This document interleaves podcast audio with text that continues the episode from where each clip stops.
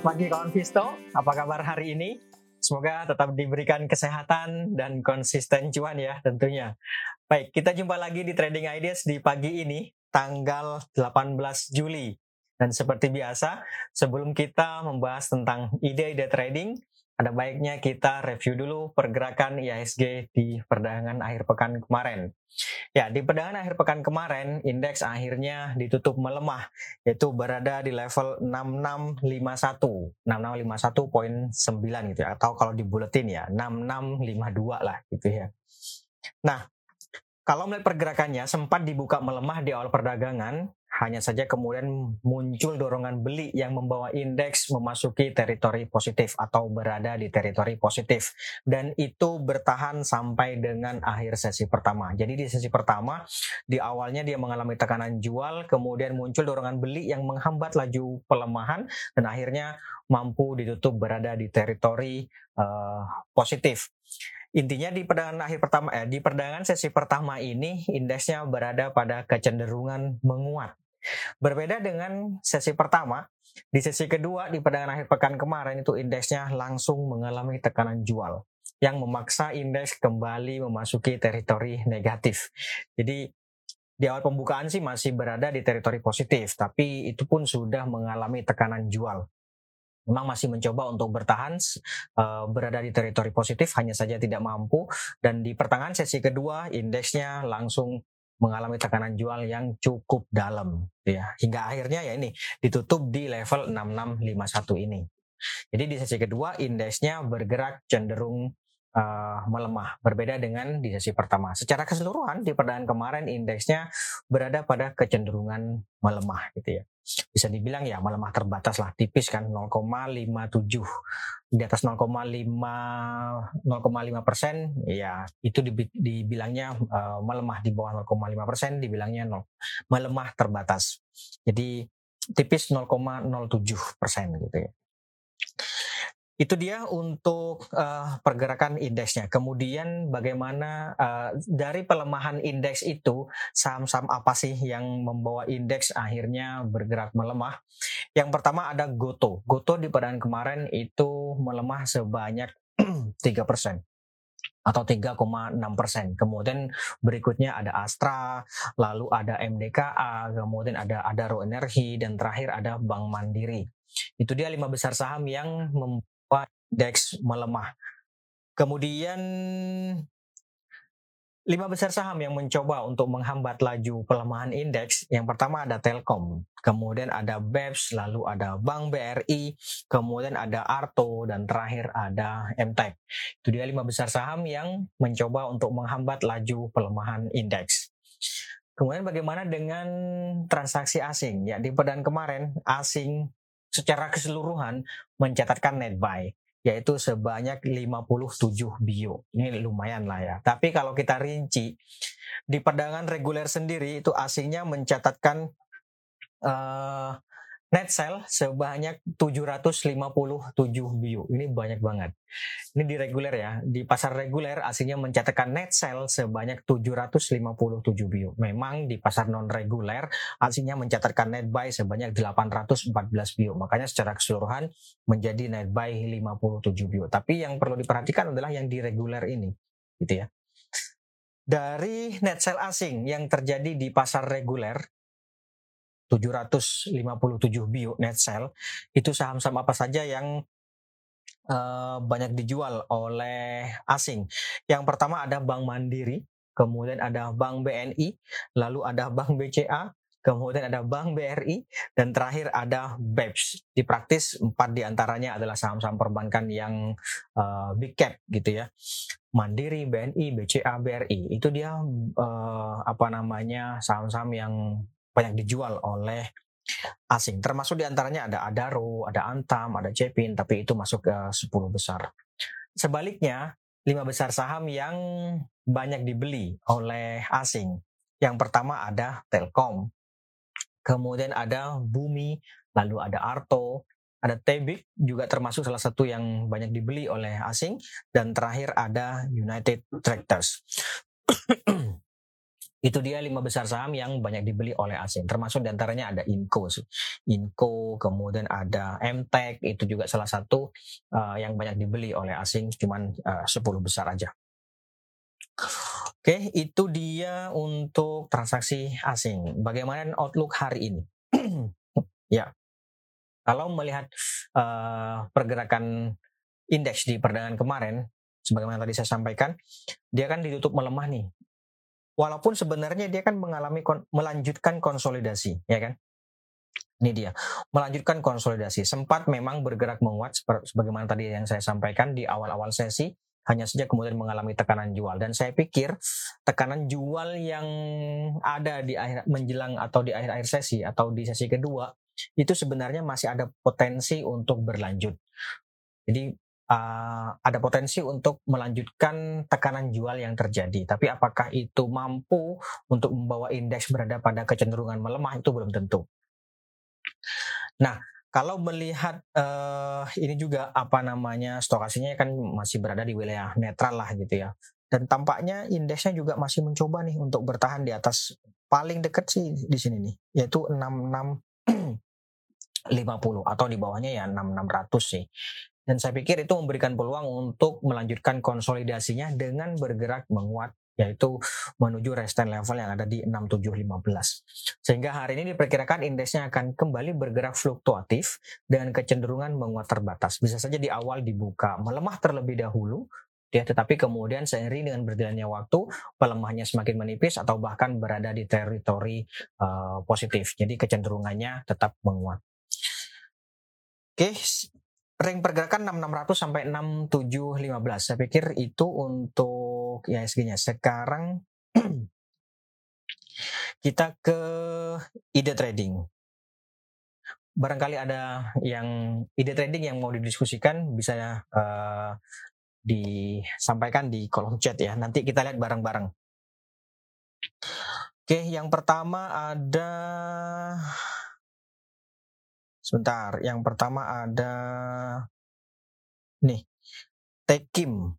Tekim. Oke. Okay. Tekim ya.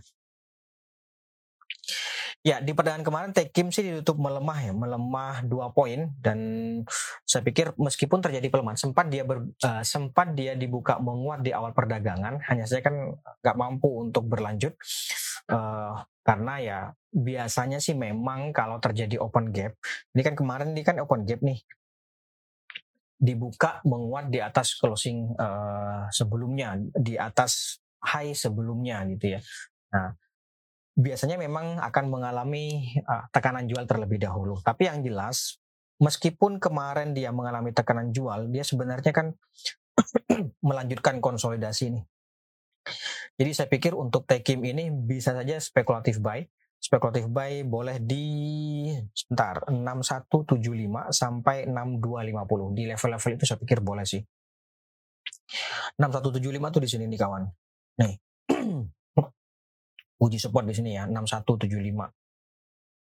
Saya pikir bisa sih untuk oh boleh sih spekulatif buy 6175 sampai 6250. Nanti target take profitnya nggak usah jauh-jauh. Kalau dapat harga di 6175, 6400 ini sih harusnya sih udah cukup sih. Ya nggak sih? 6400 di sini, uh, kemudian di atasnya ada 6500. 6500 di sini nih kawan. Oke, itu untuk Tekim. Nah, stop lossnya nanti kalau ternyata harga melemah sampai di bawah 6050. Itu boleh dipertimbangkan untuk uh, amankan modal. Itu ya untuk Tekim. Kemudian kita lanjut. Sebentar. Ada uh, Medco. Ya, Medco ini cukup menarik sih sebenarnya. Cuman karena kemarin ini kan selama tiga hari terakhir ini dia mengalami uh, apa tekanan jual yang ya cukup mendominasi pergerakan harga dan kemarin juga tampaknya dia mencoba untuk bergerak di bawah MA200 atau bergerak melewati MA200 dan oleh karena itu masih ada potensi sih untuk melanjutkan pelemahannya. Makanya kalau tertarik dengan Medco, menurut saya mending buy on breakout. buy on breakout nanti di atas 5 di sini kawan nih. Berapa nih? 560. Ya, mending buy on breakout di atas 560. Jadi ketika dia kembali bergerak di atas MA 200. Kalau seperti ini kan ini tinggal uh, uh, nunggu konfirmasi aja apakah dia uh, apa namanya berubah trennya gitu kan ya. Kalau ya kalau uh, short term, very short term gitu ya, di bawah satu bulan ini kan trennya memang sudah bergerak melemah. Tetapi biasanya kan kalau melihat sebelum-sebelumnya dia bergerak di bawah MA 200 ini ya 2 3 harian lah setelah itu dia berbalik uh, kembali bergerak di atas MA 200. Makanya kita tunggu aja dulu ini bagi yang tertarik menurut saya ini idealnya bisa dipertimbangkan untuk buy on breakout saja di atas 560. Nanti kalau dapat harga di atas 560 target take profitnya di berapa? Nggak usah jauh-jauh sih. 5 nih 585 sampai 595 saya pikir sih cukup sih. Cukup nggak sih? Cukup lah ya. Oke, itu untuk Medco. Kemudian berikutnya ada TPIA. Nah, ini dia TPIA. TPIA sih kemarin kembali bergerak menguat. Kalau melanjutkan penguatannya, tampaknya harga juga bergerak di atas EMA 50. Dan saya pikir ini masih memberikan peluang untuk berlanjut menguat. Jadi saya pikir ini juga boleh dipertimbangkan untuk bisa saja sih spekulatif buy bisa atau trading buy. Tapi kalau mau ideal, ini idealnya adalah buy on weakness. Bisa dipertimbangkan di 9400 sampai 9500. 9400 itu ya di uji EMA 20 ini kawan. Eh sorry, uji EMA 50 ini 9400. Itu ya. Nanti target take profitnya di berapa? Kalau dapat harga di 9400 saya pikir sih ini cukup sih. 9700 di atasnya ada 9800. Ini 9700 yang di atasnya ada 9800. Kalau melihat ini juga golden cross yang terjadi di MACD saya pikir memberikan peluang untuk kembali bergerak uh, menguat. Tapi sekali lagi idealnya adalah buy on weakness. Kalaupun mau spekulatif buy sih boleh, bisa saja sih. Nah, kalau bicara ideal tadi buy on weakness gitu ya. Stop lossnya nanti kalau harga melemah di bawah 9.300 di bawah sinilah kawan. Oke, itu untuk TPIA. Kemudian berikutnya ada Pegas. Oke, ini dia Pegas. Ya, Pegas di perdagangan kemarin kembali ditutup melemah. Dia belum, mampu untuk kembali bergerak di atas MA 200. Saya pikir uh, buy on witness juga boleh nih, bisa juga sih. 1500 di level-level sini nih. 1500 sampai berapa? 1520. Ya, di level-level itu boleh sih. Kalau dapat harga di 1500 saya pikir 1550 atau 1565 itu sudah bisa dipertimbangkan untuk take profit. Itu. Kalau dapat harga di 1520 ya 1520, 1565 juga uh, cukup sih harusnya. Untung lah yang jelas gitu ya. Atau kalau mau relatif confirm ya buy on breakout di atas 1565 tadi. Di atas ini kawan, di atas sini nih. 1565 lah. Nanti target take profitnya di sini nih. Cukup ideal untuk take profit ya di sini nih. 1625 itu yang paling dekat. Yang jelas sampai dengan saat ini harga masih cenderung mengalami konsolidasi. Ya, Nih sudah lebih sih dari dua pekan ya. Dia mengalami konsolidasi gitu. Uh, bergerak di bawah EMA 50 kemudian sempat lagi menguat di atasnya bergerak di atasnya hanya saja kemudian nggak mampu turun lagi gitu dan ini konsolidasi masih cari masih cari posisi lah yang pas gitu ya. makanya kalau ya mau spekulatif buy ya buy on witness uh, boleh tapi kalau mau relatif lebih confirm itu buy on breakout Oke, itu untuk Pegas. Mudah-mudahan bisa dipahami. Berikutnya ada ADMR. ADMR. Nah, ini dia. Ya, ADMR kemarin tampaknya sedang mencoba untuk bergerak di bawah 1550. Apakah hari ini mampu dia berkembali di atas 1550? Ya, kalau bisa sih uh, cukup menarik. Misalnya dia hari ini nih kembali di atas 15 uh, 70 lah gitu ya misalnya ya. Di atas 1570 saya pikir boleh dipertimbangkan untuk spekulatif buy. Jadi buy on breakout. Buy on breakout di atas 1570. Nah, itu uh, relatif lebih confirm sih daripada kita nunggu. Ini soalnya kan ini kan sudah uh, ini ya, sebentar. Salah dulu. ini kan sudah mencoba untuk bergerak kemarin kemarin dia uh, apa ditutup melemah di bawah 1565 atau di bawah 1570 dan saya pikir uh, tekanan jual yang muncul ini kan what sorry black marubozu berarti kan dorongan atau tekanan jual yang ada itu praktis mendominasi dari awal sampai dengan akhir sesi perdagangan gitu ya.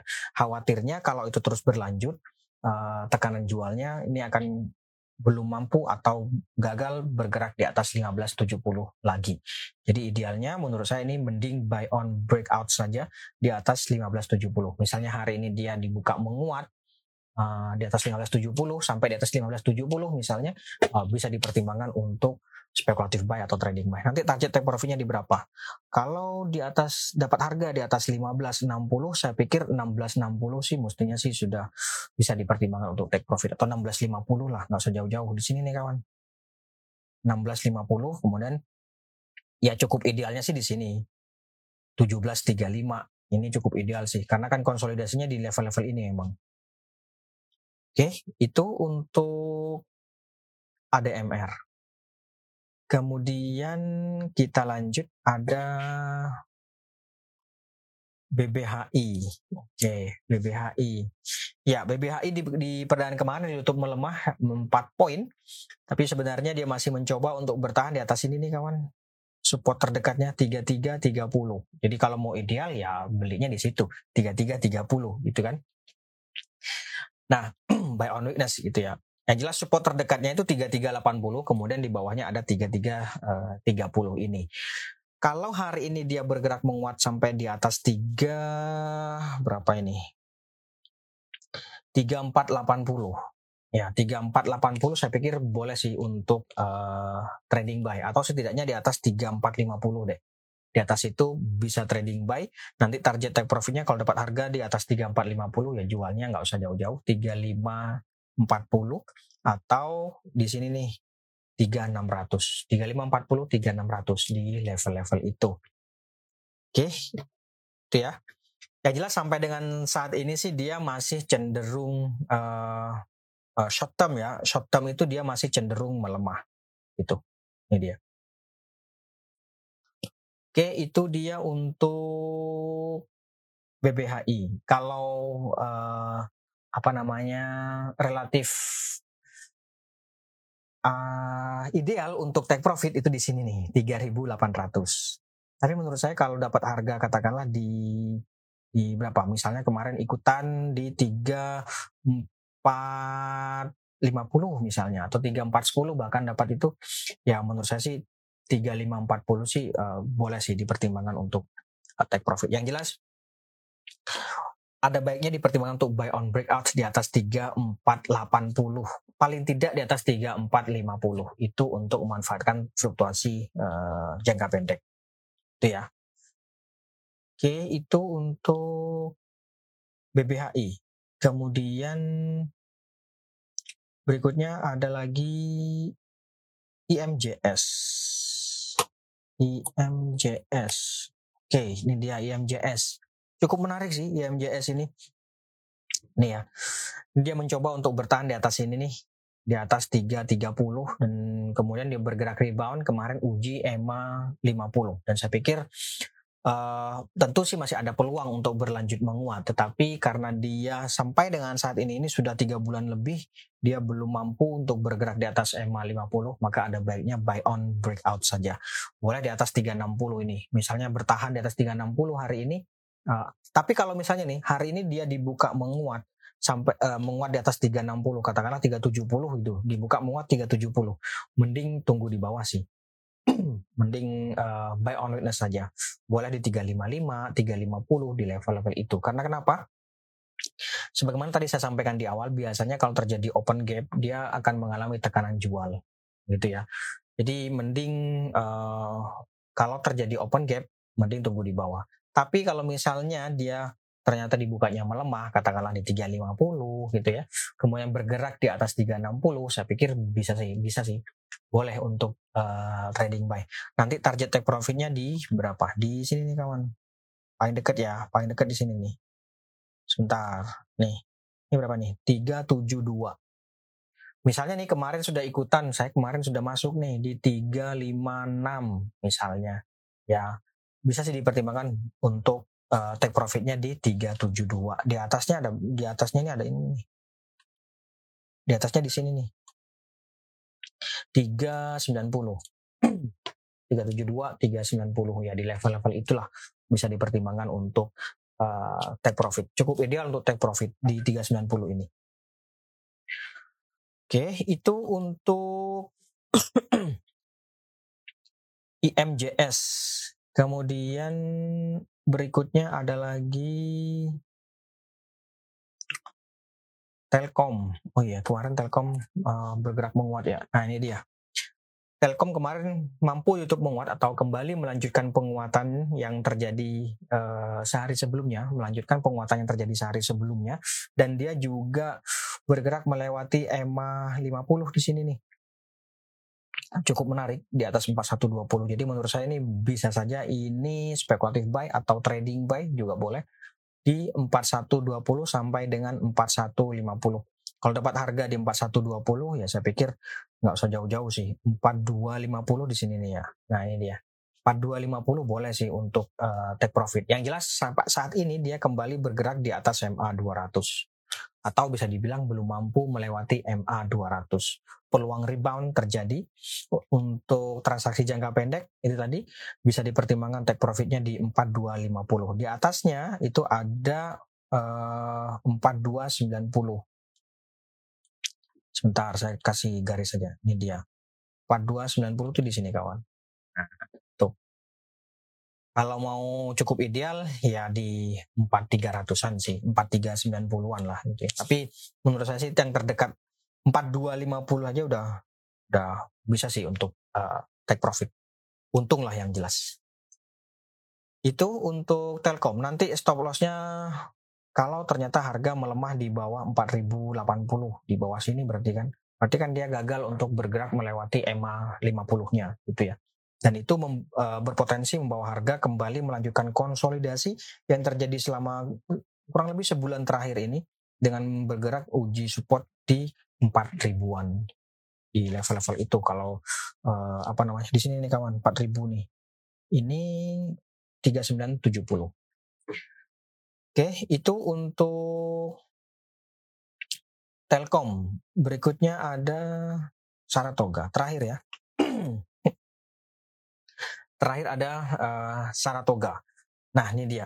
Saratoga tampaknya kalau melihat uh, tekanan jual yang terjadi di perdagangan kemarin, dia tampaknya mencoba untuk mematahkan kecenderungan menguatnya. Ya perlu diwaspadai aja ini.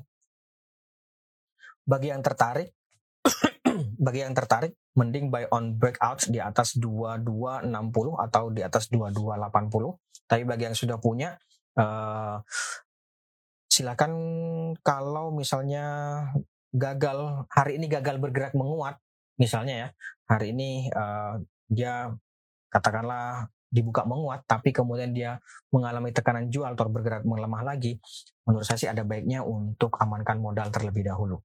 Nanti kalau sudah muncul kembali uh, apa namanya dorongan beli uh, bisa untuk ikutan lagi boleh untuk ikutan lagi. Karena khawatirnya ini uh, apa namanya uh, breakdown atau patah kecenderungan menguatnya kalau kecenderungan kalau kecenderungan menguatnya patah berarti kan ada potensi untuk reversal trend Coba kita lihat bagaimana weekly-nya. Nah ini dia weekly-nya. Kalau ini patah, maka potensinya ke mana? Gitu kan pertanyaannya kan. Nih. Level psikologis 2000 sampai 1900. Itu kalau uh, apa namanya kecenderungan menguatnya patah. Jadi kalau misalnya hari ini kembali dia mengalami tekanan jual, mending amankan modal bagi yang sudah punya. Bagi yang belum punya, mending buy on breakout saja. Boleh dipertimbangkan tadi di atas berapa ini? 2280. Oke. Itu untuk Saratoga. Uh, terakhir, paling terakhir. paling terakhir. Ada Asa Ya, Asa di pertandingan kemarin memang dia mampu ditutup menguat, tapi tampaknya dia belum mampu untuk bergerak di atas EMA 20 ini. Kalau mau sih ya buy on breakout di atas ini. Di atas uh, 17 idealnya sih di atas 1770 ya. Tapi kalau melihat tekanan jual yang terjadi di perdagangan kemarin, terus kemudian ini juga bearish crossover, saya pikir ada potensi untuk mengalami koreksi jangka pendek. Jadi bagi yang sudah punya, ini sih idealnya menurut saya bisa dipertimbangkan untuk take profit terlebih dahulu. Bagi yang belum punya, ya kalau mau bottom fishing atau buy low sell high, boleh dipertimbangkan di level-level sini ini. 16 ya 1600 gitu atau bahkan di bawahnya di bawahnya 1600 Oke, bagi yang sudah punya, ini bisa juga dipertimbangkan take profit terlebih dahulu. Nanti bottom fishingnya ya, kalau misalnya nih laku di katakanlah laku di 1720 uh, itu misalnya, ya bottom fishingnya di 1600 cukup sih. Nanti buyback kalau ternyata harga kemudian menguat di atas uh, 1770. Oke, baik. Saya pikir itu dulu kawan Visto untuk hari ini. Terima kasih atas kehadiran dan partisipasinya. Mohon maaf jika ada salah kata. Sekali lagi, terima kasih. Tetap jaga kesehatan. Selamat pagi. Salam investasiku for better tomorrow. For better tomorrow.